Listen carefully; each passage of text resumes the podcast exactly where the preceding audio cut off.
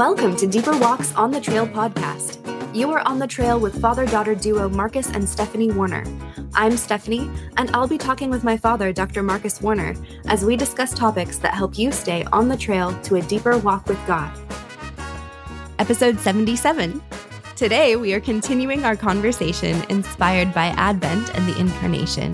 Hello, Father. Hello, daughter. It's good to be back doing this. Always, always. We were definitely just laughing about some funny memes. It was great. Yes, we both have the rare uh, privilege of having taken at least four years of Latin, and so yes, Yeah, they were they were very nerdy memes. So Exactly. I'm, but I, I'm gonna pull us into a, a happy little icebreaker here. When you think of celebrating Christmas, what stands out more to you, Christmas Eve or Christmas Day? oh, the day, yeah, Yeah. Christmas Day. Christmas Eve is usually spent spent in panicked last minute preparation. we have to wrap everything, so yeah, definitely Christmas Day. Yes, Christmas Day. I I feel like they're almost. Sep- I, I feel like they have their own places in my minds because my mind because I think about all the wrapping and stuff, but I feel like I usually actually am up past everybody wrapping, but I'm like, oh, I'll just put on you know a happy devotional or Christmas music or something and just like try to enjoy it, and it's fun, and I'm Santa Claus. But also, um, we we've been going to um most years we've been going to a lovely family's house um for Christmas Eve who goes to our church and they provide a nice little fellowshipping time. And that has really stuck out to me as an adult. It just I, Christmas Eve didn't used to be a thing that I, you know, I Christmas Day was definitely the thing, but something about being able to fellowship with people on Christmas Eve has been um, very lovely. That is true. Being with uh being with friends on Christmas Eve, you know, eating food, chatting, singing Mhm. carols hmm with a violinist. It's all cool. Oh, yes. Very good. But yes, no, Christmas Day is, I very much look forward to the day itself and being with you and the family. All right. Well, we are in our Advent series right now Advent and Incarnation. We've talked about forming and filling and high priest theology. I'm loving it. um, so today, let's continue the conversation with a topic that is dear to our ministry walking with God. Huh, imagine that. Imagine that. Our name is our mission.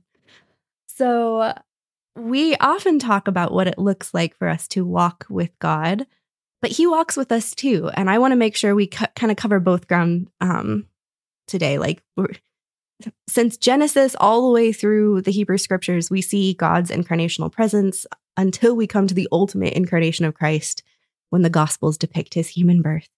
And um, I I think it's really important to note how much he has cared to walk with us. Um, so first, I think you've done a great job of talking about the incarnation in a way that people would understand in the prior two episodes. But I realized we didn't address the word itself, and it might be one of those tricky words that people are like, "You keep using this word. I do not understand." yeah. yeah. Um, so could you give a, a quick explanation for what what it is Yeah. incarnation? so when I hear incarnation, my honestly, my first thought is carne asada. It's just like carne. Uh, so because it's the Latin word for meat, Mhm. all right, or flesh or you know, body. So the idea is uh God, who is spirit, came in, right?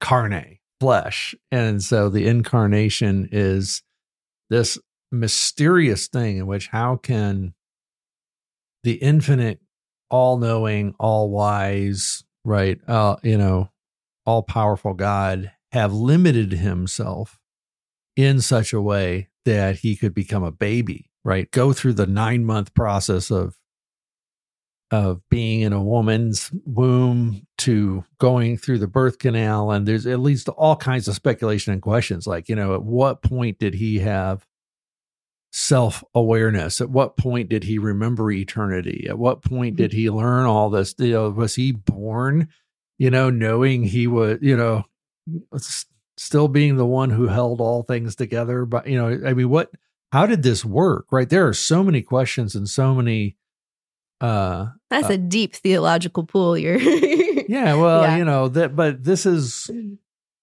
you know, the kind of thing that Christians used to meditate on, Exactly. right? In terms of how do does one worship? Because as you're worshiping God, meditating on the profoundness of of what He has done is one of the ways that we worship. And so, the simple answer of of the God God becoming flesh. Uh, now we look at well, not just how did that happen and what in the world how does that even work but then the question of well why did he do it and so we've sort of been camping out on the why he did it Mhm. but it is um it is one of those really things that's worth pondering hmm and thinking through how that all all happened because it shows the humility of God. My, my you know, your grandfather, my my father used to say that God shows part of God's greatness is his ability to limit himself. It's like if God couldn't limit himself, he would in some ways be a robot Hmm. who just had to do whatever the maximum thing was that he, you know, he could do, but his ability to limit himself and uh, to not force everything to happen, to not be fatalistic and not cause everything that happens to happen, to, and and to limit himself in the incarnation is actually part of the greatness of God. Like he is so limitless that he can limit himself, Mhm. if that makes sense. So it's a, uh, uh, it really is a marvel, and uh, obviously we could uh, spend quite a bit of time just uh, Oh, sure. dwelling on that. Yeah, just like our the church fathers and mothers did. So I I would also just add to that in in very practical terms that incarnation has to do with embodiment and and you can even hear the word in um perhaps a more commonly culturally used term reincarnation where you know anyway I, I feel yeah, like that's a- reincarnation means let's get incarnate again. right right Yeah, embodied is- again yeah. so that's a that's a different top different topic but i just in terms of placing it in people's minds on what it means um Maybe we'll have a, an episode on reincarnation someday. someday all right well let's let's continue on with this um understanding of incarnation i want to know like what is your practical understanding for incarnation for um in terms of god with us Yeah, we've been kind of focusing on this idea of with, right? That God wants to walk with us. And you go back to the very beginning. And I remember one of the first talks I ever gave at a, a Deeper Walk conference, and it was tw 2008, like Hmm. one of the very first ones, had, was on uh, from Genesis 5 genealogy. Or you know, if you only get one shot at talking to people, you know, always preach from a genealogy. That was kind of the and uh, the Genesis 5 genealogy is actually packed with all kinds of uh, interesting things that you wouldn't, you know, it, it would be easy to gloss over. But um, one of them is this idea that each generation, there's 10 generations there, they each end with the terms, and then he died, except one person, right? The seventh from Adam, Enoch, doesn't end with, and he died. And so it immediately draws your attention to Enoch and go, okay, so what's different about this guy? It, it, it does, it focuses your attention very dramatically. Like, and not only that, but everybody else is living seven, eight, nine hundred years, and he's gone in 365. He doesn't die. What's the key? And twice we read about him that he walked with God. And what that does is it gives us a very clear indication in a literary sort of way of what it is that God's looking for from us. Hmm. He wants us to walk with him. That's that was the key. And so when it summed up what it was about Enoch that uh, brought him eternal life, if you will, that brought him all this, it was that he walked with God. And then later we see the same phrase walking with God used of Noah to describe what made him special. And we see it used of Abram and Abraham is uh, that he walked with God. And even of Adam and Eve, and what they were doing in the garden is in one term described as walking, right? And God was walking in the cool of the evening.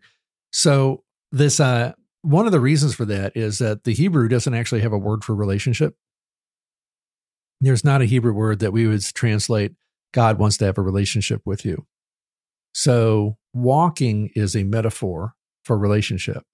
Someone said the person walked with God, what they're saying is he had a relationship with God. They were uh, intimate and they had uh, conversations, right? And so when we look at what does it look like to have a walk with God, one of the other things that jumps out of out at us from the book of Genesis is how much God speaks. Right? He speaks to create the world, but then he appears to uh, Abraham and talks to him. He appears to other people and talks to them. He talks to Noah. He's and you begin to realize it's like he's communicating on a regular basis with his people. So something about walking with God involves being in a listening conversational connection with him. Uh, and then it is characterized by trust.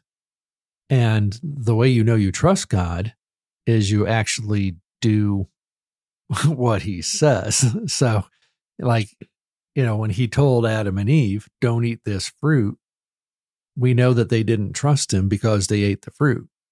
And when we say that Abraham trusted God, we know that he did because he was so sure that Isaac was the chosen seed, he was willing to put him to death, believing he would be raised from the dead, as Hebrews tells us.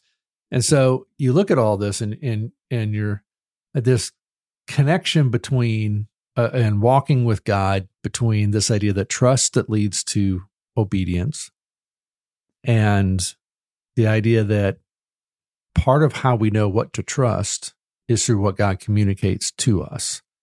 And so he communicates to us um, in a variety of ways. Um, and ultimately uh, through scripture.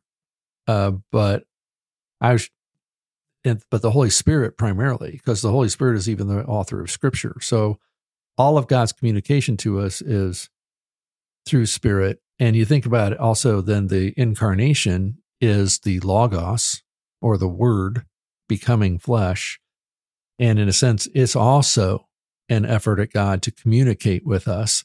That's why, again, the book of Hebrews can open with, you know, in the past, he spoke to us through prophets, but in these last days, he's spoken to us through his son. So you can't separate this idea of communication from relationship and walking with the idea of, you know, hopefully you're not walking in silence. You know you're walking in in conversation and you're also then walking and growing in your trust that is leading you to greater obedience and and uh quick obedience. And it's one of the things that amazed me about abraham was uh not only did he when he was told you know to take isaac and offer him as a sacrifice uh it says he did it the next morning it's like he got up and he obeyed quickly. And I think that mm. that's one of the other signs of faith is that the more our faith grows, the quicker we are to do what God is asking us to do. Yeah. Saying that, if I remember correctly in the Hebrew there, I had to translate that that uh, as a project in school, and I'm pretty sure it was like not just the morning, but like early, like right crack of dawn morning, you know. Um, yeah. Well, and I I also just it strikes me that when you talked about Adam and Eve and that walking, it was God walking in the cool, like, and you see God, it, it's not just about us having to walk to where he is, he comes to us.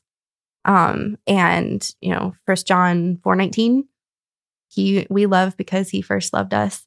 Um, that he draws us, he comes to us. That's that's part of the incarnational nature of him is that it, it, he's not just sitting on his mountain waiting for us to climb up to him. He's coming down to yeah. us and he is walking with us and he is seeking us.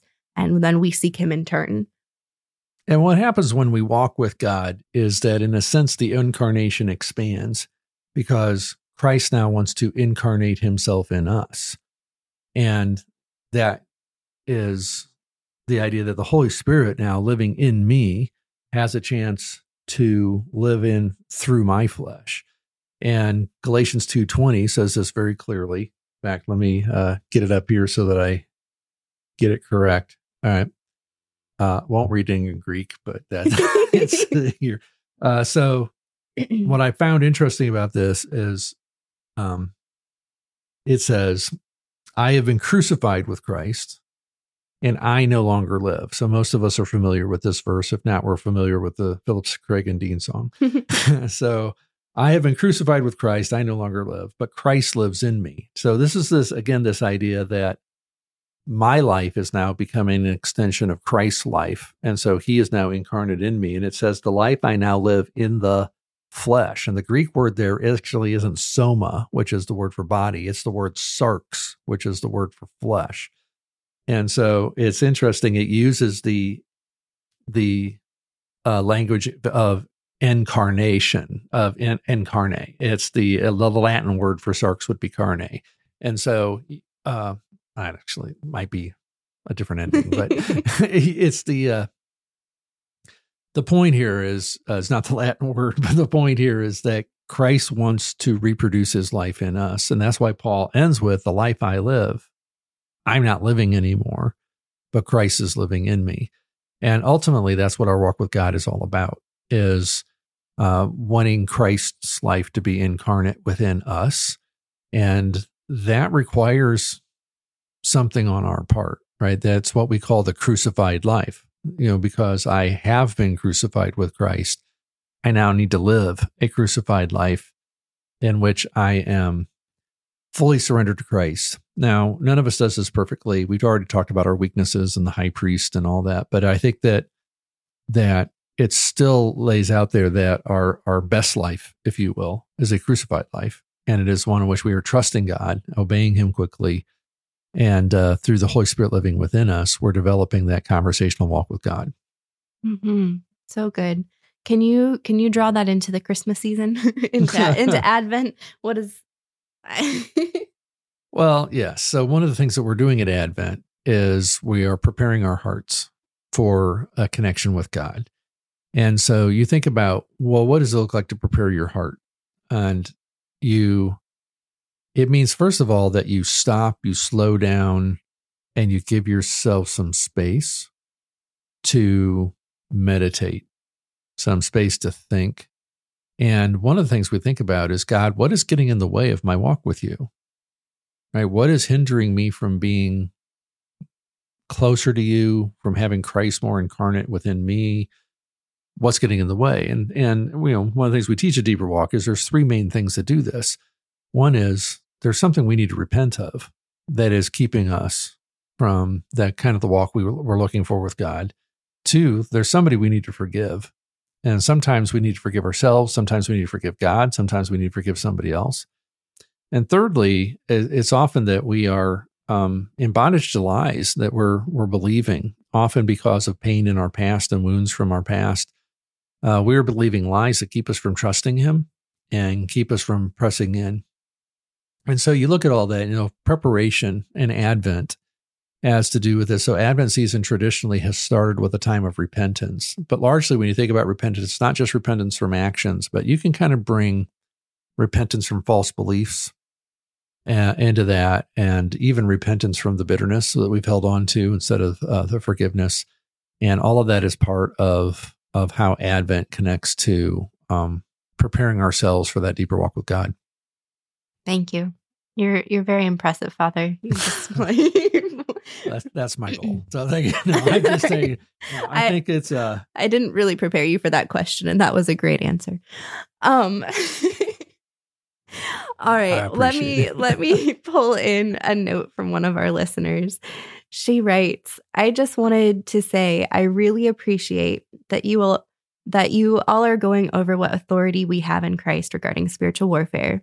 This has been a relevant subject in my life currently, and I have been seeking God in prayer about this topic. It has been a huge blessing to me to hear your episodes where you all have been discussing this topic. Thank you so much. So, thank you for listening and thank you for for that feedback. All right, Father, end of this episode. Any closing thoughts? Well, when it comes to uh,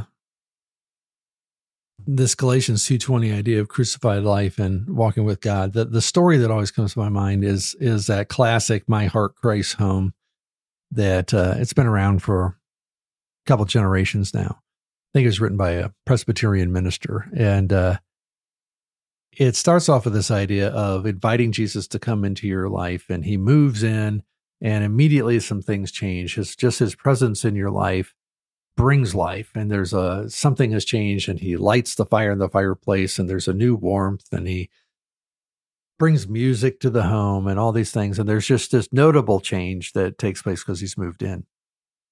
And then along the way,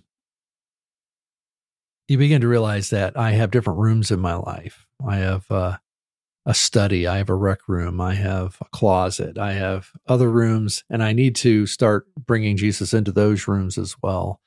And eventually, at the end of the story, he says, You know what? Here's the deed to the house. Uh, you just take ownership. And I like the story because it is a model of that movement from salvation to lordship that that we all go through. But I also look at it as like an emotional healing kind of story, and that is that all of us have rooms in our lives that perhaps Christ is not as incarnate in. Right? He he has moved into and he is in control of certain rooms in our heart. But there are others where he is not. And often he's not in control of those heart those those rooms because that's where our trauma is and it's where our pain is and it's where we don't trust him. And so not only do we sometimes deny him access to rooms in our heart because of pride or rebellion, but we sometimes do it just out of the distrust that has come from the pain in our past. So I look at all this, and that's why we connect emotional healing to the idea of how do I have a deeper walk? How do I connect with God at a deeper level? Is involves this idea of I need to go to those places in my heart. They're not just not fully surrendered to Him, but there's no connection with Him yet at that point in that particular place. Doesn't mean I'm not saved. It just means that there's uh, a connection that he wants to have that hasn't yet happened. So I just want to encourage people that you know we're all on a journey. We all have, uh, um, you know, most of us probably still have some rooms in there where we need to invite Christ, and uh, uh, the holiday season is actually a great time to take some time to meditate on this and ask God, you know, is there a room in my heart that has been off limits to you that you really want to get in? And I'd be better off if you were there. Beautiful. Thank you. All right, everyone. Thank you so much for joining us on the trail today. Deeper Walk exists to make heart focused discipleship the norm for Christians everywhere. If you'd like to support this cause, you can become a Deeper Walk trailblazer with your monthly donation of $25 or more. And if you want to keep going deeper with us on your walk with God, please subscribe to the On the Trail podcast, leave a review, and share with your friends. Thanks again. We'll see you back next week.